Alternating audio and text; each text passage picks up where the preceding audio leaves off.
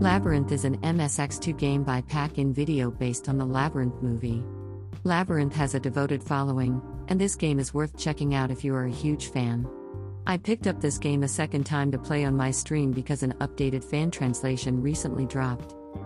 Labyrinth was released in 1987 for MSX2 computers only in Japan, but it can be played today thanks to emulation and the use of fan made translation patches. This game has excellent music that features the MSX2's FM sound chip that is enjoyable to listen to and features a few popular songs from the movie. Fans will enjoy David Bowie's colossal portrait at the start, as well as various other references throughout gameplay. Labyrinth is challenging because you can soft lock if you don't have certain items at the start of the game, so be careful.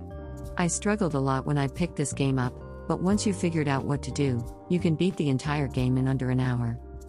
Before we settle into the hot mess stream I fumbled through, let's quickly glance at all the Labyrinth games that came out around 1986 87. Yes, there are a few that came out, and the most well known is the C64 and Apple EU/IC versions.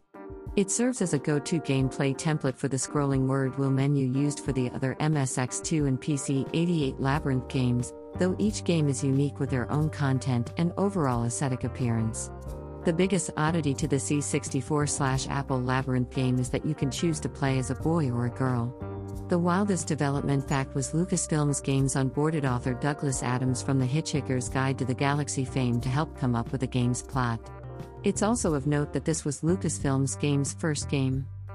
The odd duck of all the Labyrinth games is the Famicom version, which only saw a Japanese release and has its own style of top down adventure, but forget that for now. Let's examine at that MSX2 game where I'll share with you a few tips to help you get the most out of the experience of Labyrinth the game. Right away when you fire up the game, you should immediately have an FM sound chip enabled. If you are using an emulator such as Opens, you just need to choose the right machine or ensure you have the Panasonic MSX audio cartridge inserted. Once you go FM sound, you never want to go back. Labyrinth music is amazing, and it's fantastic to enjoy the full range of the FM MSX audio sound chip throughout Labyrinth gameplay.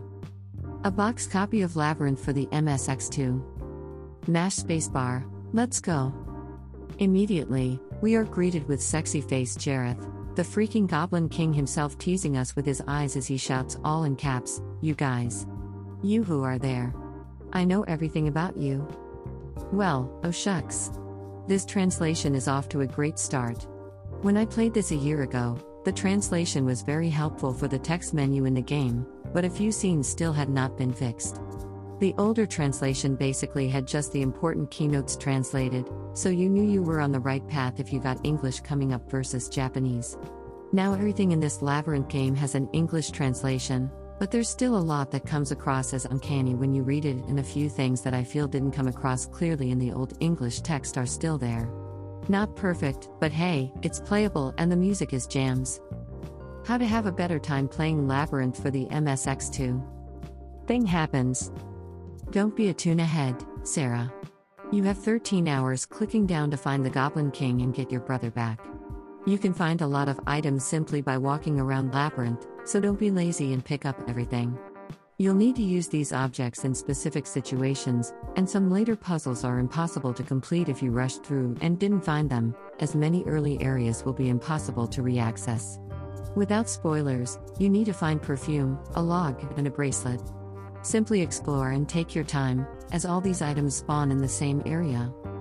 Try calling friends over.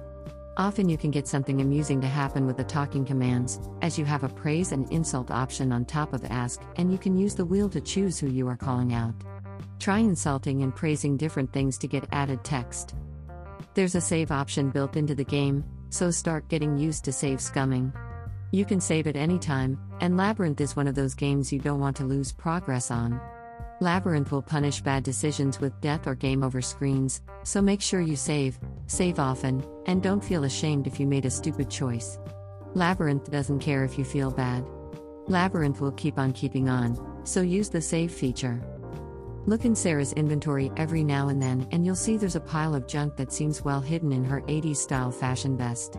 You brought a camera with you because, as any pre teenage girl, Sarah is all about documenting that experience to splash out on Instagram later. Why am I talking about the stupid camera? Because it's not clear that it's a video camera. Yes, remember when the movie Labyrinth goes all lost highway on you and Sarah turns into the laughing man with her camcorder and. Wow, what a great premise. No, seriously, this is not clear and understanding how and what you need to do with the camera is rage inducing. To save you the headache, you need to film a friend in the hedge maze, and apparently, this friend only feels comfortable enough there. What you are filming your friend doing in the hedge maze is all on you, you sick pervert.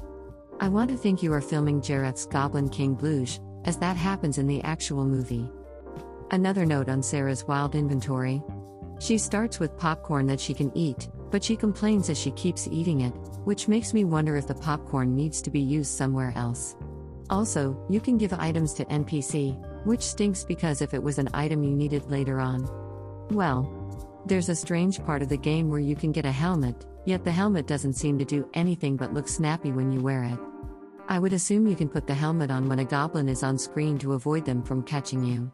I haven't experimented with this, as it's very easy to avoid them. The most important items you want to pick up will be Jareth's crystal balls as they will be vital for the end game. The garden features the best music in game, magic dance, magic pants, so be ready to start your chair dancing. This is also one of the boards where you can get stuck the frick up if you don't have any money or know what to do. A powerful and tip you only need to get stuck in the garden once to know it sucks. If you enter the garden a second time, simply load a save and try not to go back there.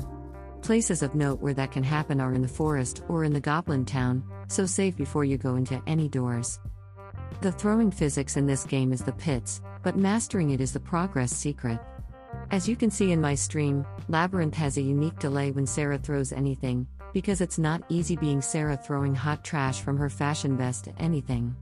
If any of your throws are off by even a second, well, you made a save, right? Speaking about the throwing mechanics, they throw those throwing skills right out the window in the final encounter with the Goblin King. I hate spoiling this, but I can't talk about the gameplay in this game without having a hot take at this boss encounter. Sarah will always default facing forwards when you are not touching any keys, which appears a bit weird when you are using items or using items on things. ANNK Pro Blues throw strats, stand by the doors and slap the throw option and wait for Jareth to pop up. Once he's close, tap in the direction he's in, and you'll get a better toss every time. Activate the throw, then decide where it's going. That is highly illogical, but oh shucks, it's just a video game. The end of this game is strange. This is where more focus on localizing the translation would help tremendously. As far as I can tell, there are three endings depending on the options you are given. One ending, Jareth's hair goes all funky, one has him turn into an owl, and another he sinks into the Bacon World platform. Each of these endings results in the sexy David Bowie face staring moistly into your eyes, saying you did the thing. No mention of getting your brother back. Did we do this right? Well, he's moist, so I guess drink up? Sometimes, Labyrinth can be frustrating, so keep that in mind.